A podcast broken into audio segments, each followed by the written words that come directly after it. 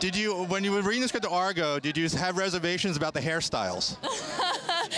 I had no reservations whatsoever about the movie when I read it. Although uh, once I was in the hairstyle and the wardrobe, I kept looking in the mirror and thinking of my mom because she was about that age in in the 70s and 80s and wore those kind of clothes. So it was a really kind of shocking moment. What was your first reaction when you read the screenplay?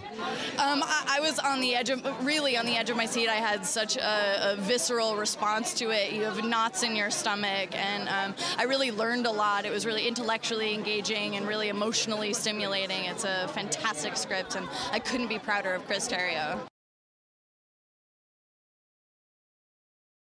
What was the biggest challenge doing such a wonderful suspenseful script, but a based on a true story? Well, it's it, it, I think it's finding the right tone that honors the real people while also giving yourself dramatic license to, uh, you know, to, to, to really condense and combine and find the essence of the story and then try to make it as taut and dramatic as you can. Uh, did you have any thoughts of maybe uh, putting a note in the script to Ben Affleck? Don't give your actors the sideburns from the 70s? No, I, I he was completely free to sideburn them up as much as he wanted. That that I that I did not that I did not get involved in. Too com- complicated. Any hopes of doing the actual Argo movie?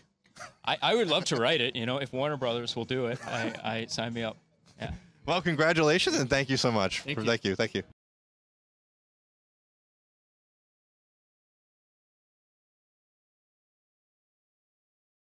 Was the biggest challenge for you uh, building such a suspenseful movie, but, but based on a true story that everybody knows the outcome?